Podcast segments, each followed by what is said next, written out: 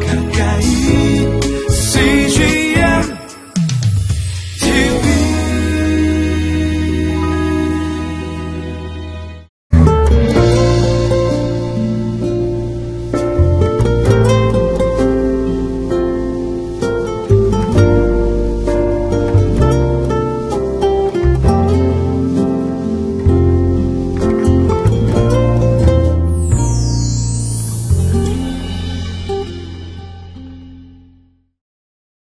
그리스도인에게 있어서 가장 중요한 덕목 중의 하나는 진정성이 아닌가 싶습니다.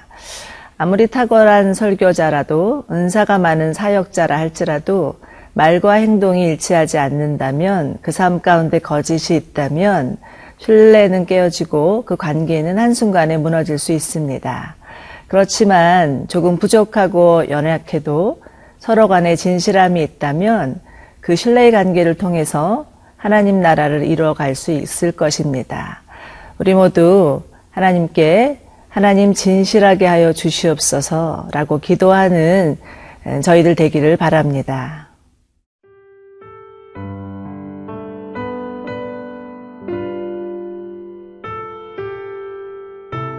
고린도 후서 1장 12절에서 22절 말씀입니다. 우리가 세상에서 특별히 너희에 대하여 하나님의 거룩함과 진실함으로 행하되 육체의 지혜로 하지 아니하고 하나님의 은혜로 행함은 우리 양심이 증언하는 바니 이것이 우리의 자랑이라. 오직 너희가 읽고 아는 것 외에 우리가 다른 것을 쓰지 아니하노니 너희가 완전히 알기를 내가 바라는 것은 너희가 우리를 부분적으로 알았으나 우리 주 예수의 날에는 너희가 우리의 자랑이 되고 우리가 너희의 자랑이 되는 그것이라. 내가 이 확신을 가지고 너희로 두 번 은혜를 얻게 하기 위하여 먼저 너희에게 이르렀다가 너희를 지나 마게도냐로 갔다가 다시 마게도냐에서 너희에게 가서 너희의 도움으로 유대로 가기를 계획하였으니. 이렇게 계획할 때에 어찌 경솔히 하였으리요? 혹 계획하기를 육체를 따라 계획하여 예예 하면서 아니라 아니라 하는 일이 내게 있겠느냐? 하나님은 미쁘시니라. 우리가 너희에게 한 말은 이해하고 아니라 함이 없노라. 우리 곧 나와 실로아노와 디모데로 말미암아 너희 가운데 전파된 하나님의 아들 예수 그리스도는 이해하고 아니라 함이 되지 아니하셨으니 그에게는 이해만 되었느니라. 하나님의 약속은 얼마든지 그리스도 안에서 이해가 되니 그런즉 그로 말미암아 우리가 아멘하여 하나님께 영광을 돌리게 되느니라. 우리를 너희와 함께 그리스도 안에서 굳건하게 하시고 우리에게 기름을 부으신 이는 하나님이시니 그가 또한 우리에게 인치시고 보증으로 우리 마음에 성령을 주셨느니라. 오늘 본문은 바울이 고린도 교회에게 편지를 쓰게 된 주된 이유에 대해서 말하고 있는데요. 그 이유는 바울과 고린도 교회 안에 어려움이 생겼기 때문이었습니다. 고린도 교회는 참으로 복음에 대한 열정과 성령의 은사가 대단한 교회였습니다. 그렇지만 이에 반해 문제도 많고 탈도 많은 교회였죠. 바울은 1년 반 동안이나 고린도 교회에서 사역을 하다가 에베소로 떠나게 되지만 그의 마음 속에는 늘 고린도 교회가 남아 있었습니다. 그래서 여러 차례 고린도 교회를 방문할 계획을 세웠으나 부득이한 이유로 그 계획이 번복되었었습니다. 그런데 이를 빌미 삼아서 교회 내에 바울을 반대하는 자들이 바울을 아주 실없고 불성실한 사람, 자기 마음대로 조, 교회를 조정하려고 하는 사람이라고 비난하였고, 심지어 바울의 사도직까지 부정하려 하였습니다.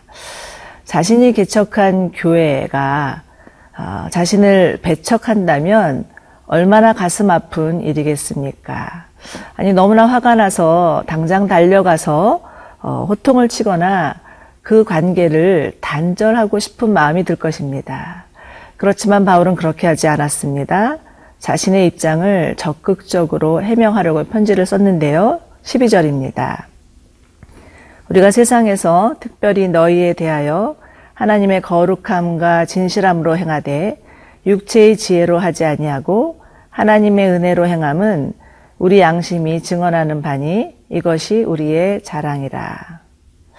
바울은 먼저 하나님 앞에서 자신의 양심을 걸고 자신은 어디까지나 솔직하고 정직하게 투명하고 순수한 마음으로 행하였다고 합니다.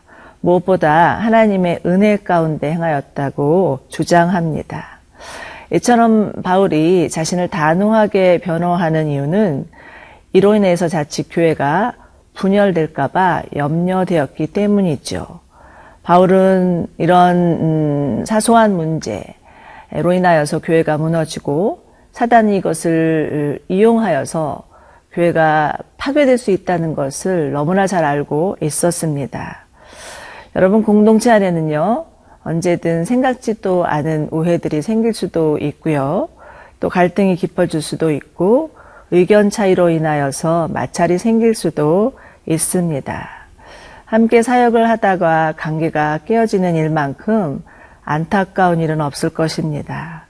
그렇지만 하나님은 잘 알고 계십니다. 하나님은 하나님을 섬기고 교회를 섬기다가 이러한 어려움이 있을 때 그 모든 상황을 알고 계시고 위로해 주시는 분이십니다. 14절을 보십시오. 바울은 우리 주 예수의 날에는 이라는 표현을 쓰고 있는데요. 바울은 우리 주 예수의 날에는 반드시 모든 오해가 풀리고 서로를 칭찬하고 서로를 자랑하는 일이 있을 것이라고 소망하고 있습니다. 그렇기 때문에 여러분 주님을 섬기다가 오해를 받는 일이 있다 할지라도 낙심하지 마시기 바랍니다. 베드로전서 2장에서는요. 부당하게 고난을 받아도 하나님을 생각함으로 참으면 아름답다라고 말씀하십니다. 예, 그러므로 사람이 알아주지 않는다 해서 오해가 생긴다 해서 이 아름다운 일을 포기하지 마십시오. 더욱 하나님과 사람 앞에 진실한 자가 되도록 기도하였으면 좋겠습니다.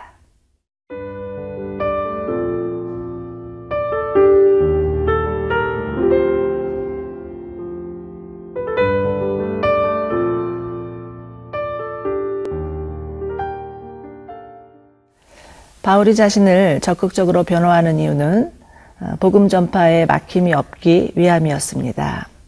행여 고린도 교회가 어, 자신을 비난하고 의심하는 것을 넘어서 그들이 전한 복음마저 의심할까봐 염려되었던 것이죠. 간혹 전도를 하다 보면 어, 예수 믿는 사람에게 상처받아서 나는 교회 가기 싫다, 예수 믿기 싫다 라는 분들을 만나게 됩니다. 자신이 받은 상처 때문에 예수님 믿는 것마저 포기한다니 이만저만 안타까운 일이 아닙니다. 자, 이제 바울은 단호하게 말하고 있는데요. 18에서 19절입니다. 하나님은 미쁘시니라 우리가 너희에게 한 말은 예하고 아니라 함이 없노라. 우리 곧 나와 실로아노와 비모대로 말미암아 너희 가운데 전파된 예수 그리스도는 예하고 아니라 함이 되지 아니하셨으니 그에게 예만 되었느니라. 이 구절에서 우리가 너희에게 한 말, 너희 가운데 전파된 예수 그리스도 이것은 복음을 말합니다. 그들이 고린도 교회 가운데 전한 복음은 거짓 없는 진리였고 신실하신 하나님께서 행하신 분명한 구원의 역사였음을 강조합니다. 그러므로 바울은 이 진리의 말씀 앞에 아멘으로 화답하라고 권면합니다. 이것은 또한 우리에게도 적용합니다. 하나님께서 우리에게 복음을 들려주실 때 우리는 yes 하고 반응하여야 됩니다. 예수님께서 우리 마음에 들어오시겠다고 하실 때 또한 yes 하고 반응하여야 합니다. 그렇지만 사단은 어떻게 해서든지 복음을 희석시키고 복음을 변질하기 위해서 기를 씁니다. 그러나 하나님은 우리가 복음 앞에 설 수 있도록 도우시는 분이십니다. 21절, 22절인데요. 우리를 너희와 함께 그리스도 안에서 굳건하게 하시고 우리에게 기름을 부으신 이는 하나님이시니 그가 또한 우리에게 인치시고 보증으로 우리 마음에 성령을 주셨느니라. 하나님은 하나님을 믿고 따르는 자들의 믿음을 굳건하게 하시고 주님의 사역을 감당하는 자들에게 기름을 부어 주십니다.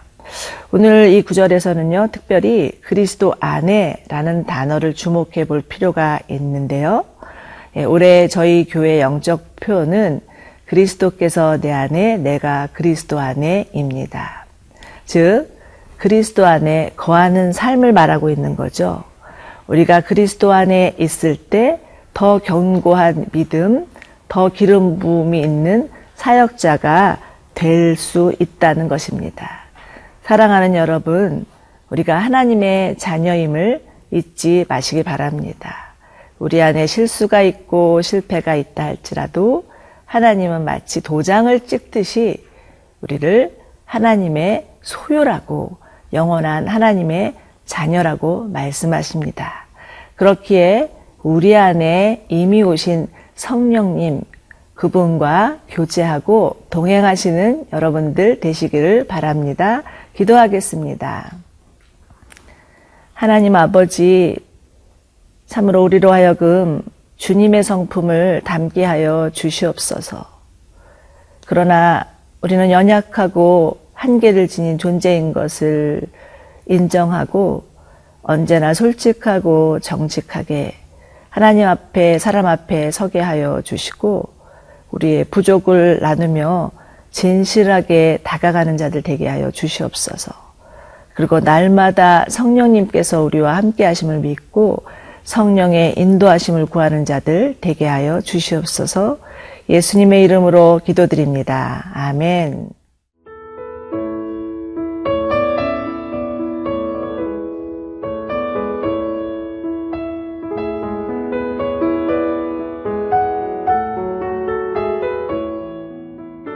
이 프로그램은 시청자 여러분의 소중한 후원으로 제작됩니다.